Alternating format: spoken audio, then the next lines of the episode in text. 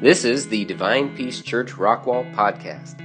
Every week, we'll share a message focusing on teaching solid biblical truth in our community.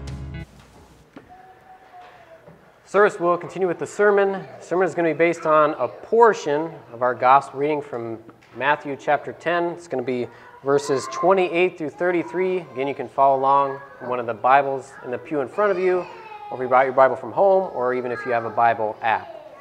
We'll begin with this prayer. May the words of my mouth and the meditation of my heart be pleasing in your sight, O Lord, my rock and my redeemer. Amen.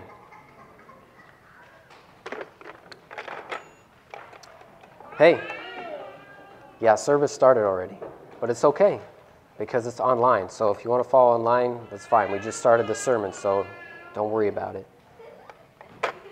Sorry about that. Kids, do you even recognize what this is? Like these days, like phones have, this is a phone. There's a cord, supposed to be another cord that would plug into the wall. Can't watch movies on it, can't play games on it. Believe it or not, this is a toy, but it did actually used to make those noises. And you can't look up phone numbers on here either. You have to have them in your mind or even written on a piece of paper, like a big book. And you'd have to look up all these numbers and call people. That's how it used to be, kids. So you should be happy that you have these fancy new phones that can do all kinds of things. So you may not be familiar with this, but even if you're a kid, you're probably familiar with that game called telephone. Pretty simple. If you want to play telephone, you just get a bunch of your friends and you make a loose circular shape if you can. One of you comes up with a message, usually it's short, like one sentence and then you whisper that to the person to your right, and then they whisper that to the next person over in their ear, and it goes around the circle. Eventually, it comes back to the person who first created the message. Oftentimes, the message has mysteriously changed uh, as it's gone around the circle, and uh, usually causes a lot of confusion, but mostly giggles, and it's a very silly game, and most of you have probably played it. Again, the consequences when the message changes when you're playing telephone usually leads to giggles, and it's not a very big deal. When the message of the Bible changes, it is a big deal.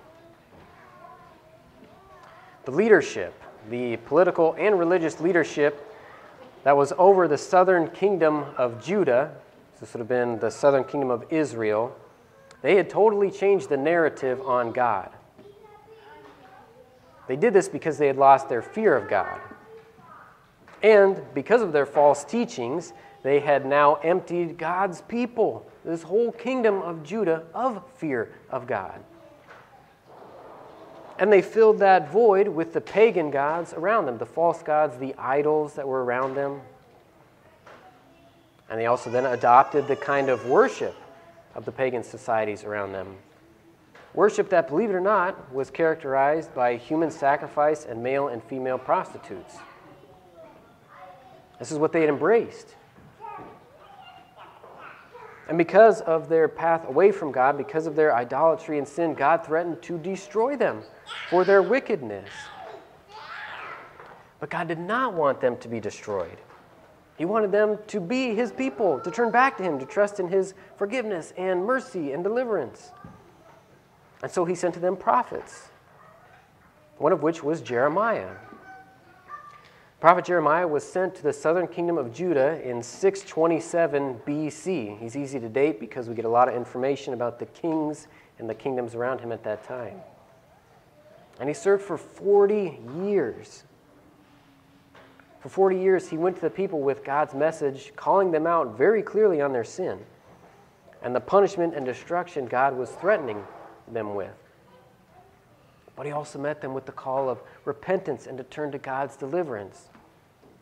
And for all that love that God had, his willingness to turn around and not destroy the people, but to save them, and for Jeremiah's love for decades to go to the people with this same message, the people hated Jeremiah. And they hurt him. And they were violent against him. And we get one example of that in the verses just before our Old Testament reading from Jeremiah 20.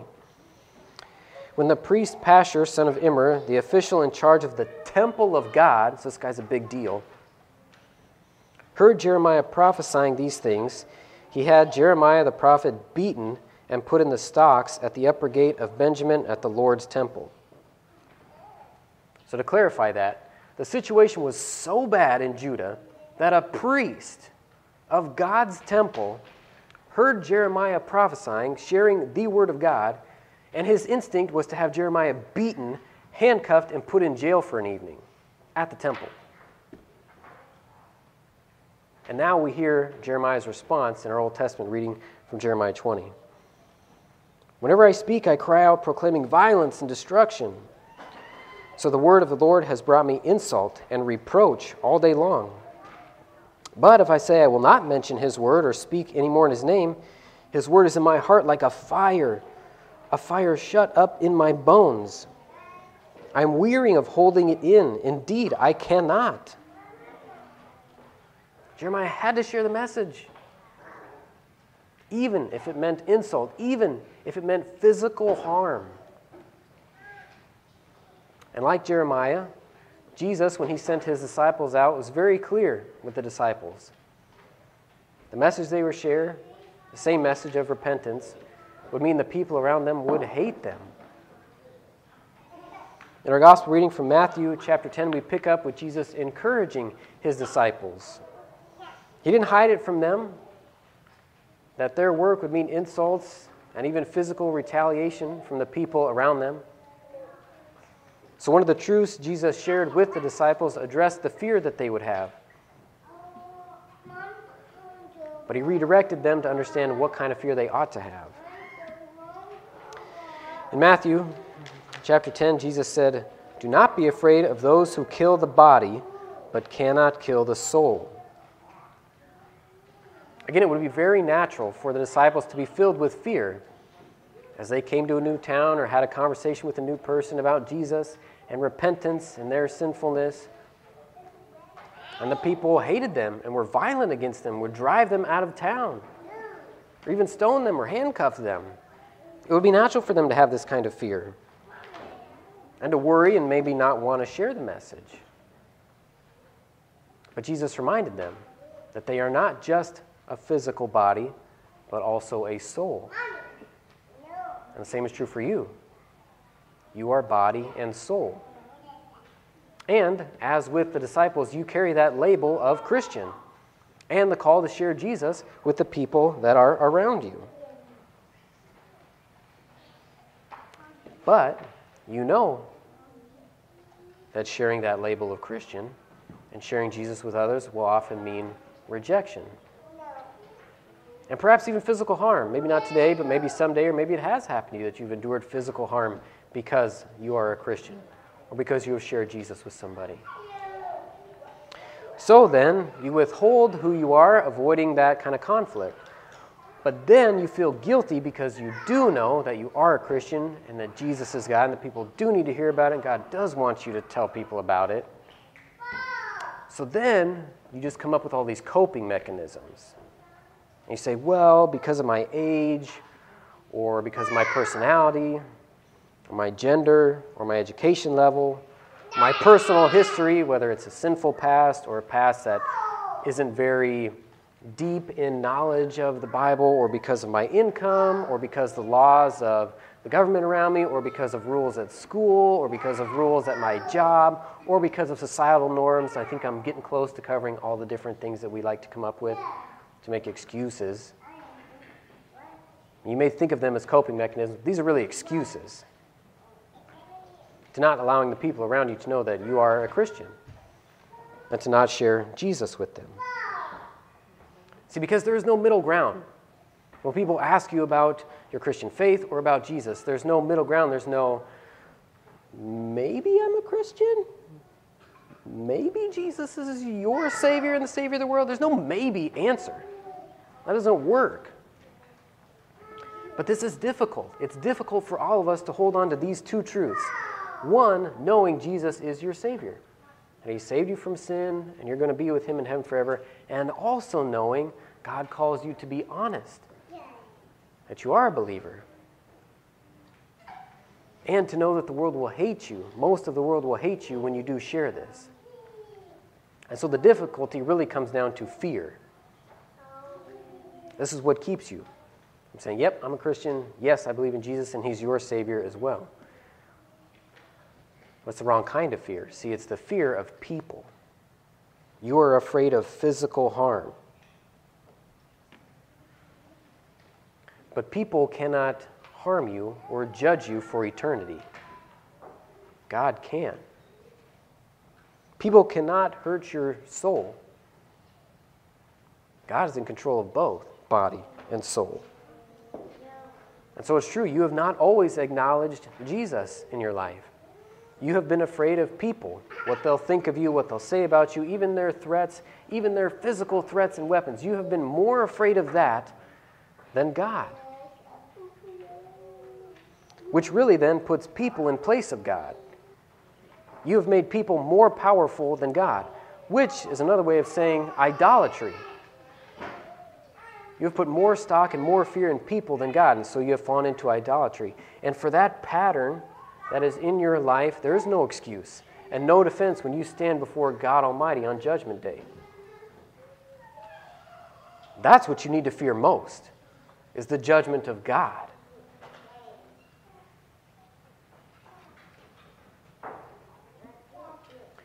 But Jesus reminds you who holds the real power. Jesus' disciples faced social, religious, political judgment. All the different kinds of leaders and leadership of the day were against them. The vast majority of Jesus' disciples died martyrs' deaths. The world was opposed to them, but this is the rest of the message that Jesus encourages them with. He said, Do not be afraid of those who kill the body but cannot kill the soul, which are people.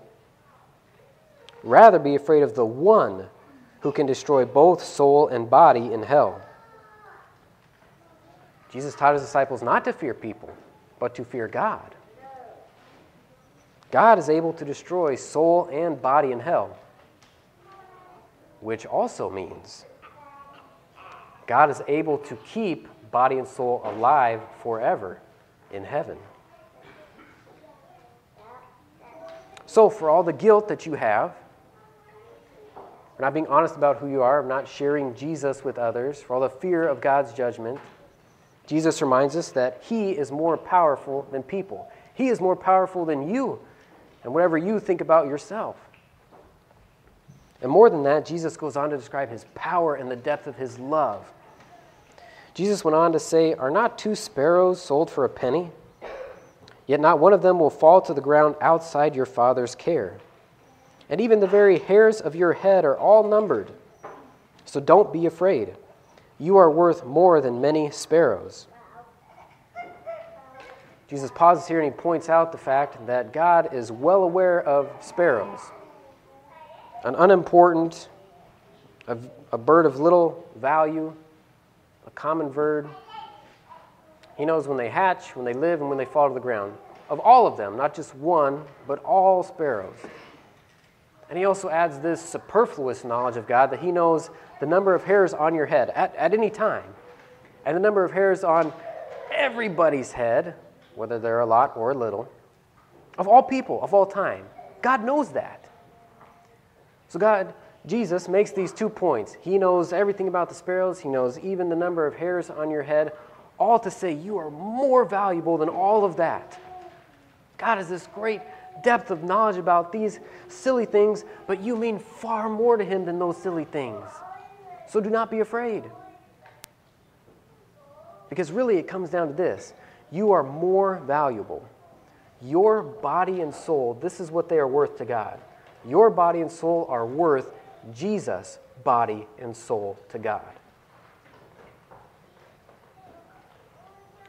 Jesus told people who he was. For all those times when you did not, Jesus was very clear about who he was to people, knowing full well it meant that they would condemn him to death on the cross. The price that he put on you was his own life then. And his motivation to do that was love, not fear. Despite who you are, what you've done, or what you have not done, or said, or lived out, Jesus still loves you. God still loves you so much that he was willing to equate the value of your life with the value of his own son. So, whenever you have any guilt or fear or worry about the judgment of the world or what they can harm you with, or even the judgment of God, know these two things. One, the world poured out its worst attack on Jesus, which is to kill somebody, and Jesus came back. He's alive now in heaven with all of his glory and power. So the worst weapon of the world is nothing. And when you fear God's judgment, understand this Jesus took all of your sins on himself. Every moment where you were not bold or where you were scared or fearful or intimidated, that was all put on him. And God's judgment was carried out on him at the cross. Jesus experienced hell for you on the cross, so you have no fear of it. So your answer in every situation is Jesus. It is Jesus' love that removes fear. Whenever you are filled with fear, it is always the place to go is Scripture. To be reminded of God's great love for you, the worth that He applied to your life. It is His love that drives out fear. And so, your motivation to then to claim that you are a Christian or to share Jesus with others does not come from fear or guilt or you trying to just well it up enough in you to get this message out. It does not come from you. To be honest about who you are to share Jesus, it comes from God's love, which is outside of you. And it comes to you through the Word and by the power of the Holy Spirit. It is God's love that makes you bold and confident that God is with you and protecting you. God's love cannot be contained, just like Jeremiah said. His word is in my heart like a fire, a fire shut up in my bones. I am weary of holding it in. Indeed, I cannot. And Jesus then he gives this encouragement to the disciples, which is also true for you, and it was also true for Jeremiah. Whoever acknowledges me before others, I will also acknowledge before my Father in heaven. But whoever disowns me before others, I will disown before my Father in heaven. Jesus stands in heaven right now, publicly acknowledging you by your full name to his Father in heaven, saying, You are a citizen of heaven. You are one of my own. You are my brother or sister. You will be with me here forever. Jesus stands doing that right now for you because of his great love and his great power, because he bought you with his own body. But most of the world will still reject this. Which makes what Paul wrote to Timothy in our New Testament reading from 2 Timothy 4 still true today as true as it was 2,000 years ago. For the time will come when people will not put up with sound doctrine. Instead, to suit their own desires, they will gather around them a great number of teachers to say what their itching ears want to hear. They will turn their ears away from the truth and turn aside to myths but you, keep your head in all situations, endure hardship, do the work of an evangelist, discharge all the duties of your ministry. As Paul wrote this to young Pastor Timothy, Paul knew that his time in this world was coming to an end. These are some of the last words that he wrote to Timothy. And so his words were words of encouragement, but also the truth of the reality of his situation. Paul, for decades, had been persecuted and he would die a martyr's death. Timothy was starting out on that same path. He was to hold true to the Word of God, to sound doctrine, to the one true God, and to endure any persecutions that he would face, to continue to be an evangelist, to continue to share Jesus with others, even full well knowing it would bring persecution, to carry out all aspects of his ministry. And this continues to apply to pastors today that they would hold to sound doctrine and the truth of God's word, even if it means persecution, even if it means insults and rejection. And it also applies to you. You who listen to pastors, you who listen to anybody with a spiritual message. You are to hold on to what is true and to reject what is false, even if it means persecution and by holding on to that true Word of God.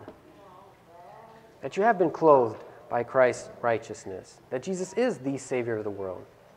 By holding on to that in any hardship that you face in your life, even when you are on your deathbed, by holding on to that, you get to share these words with confidence, the words of Jeremiah.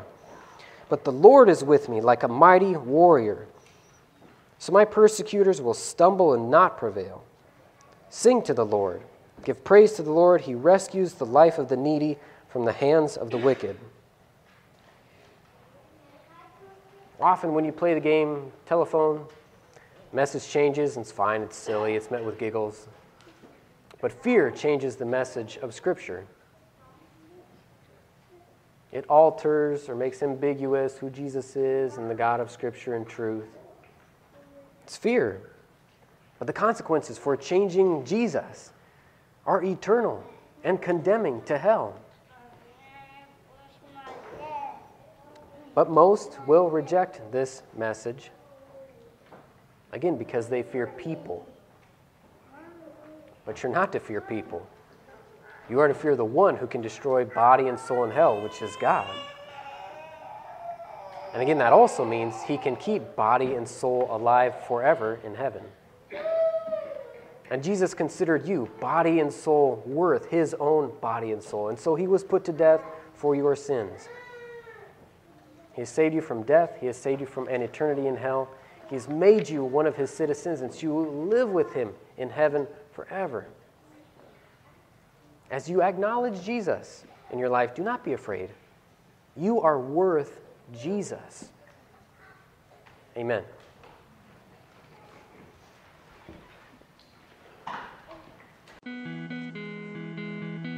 Thanks for listening to the Divine Peace Church Rockwall podcast.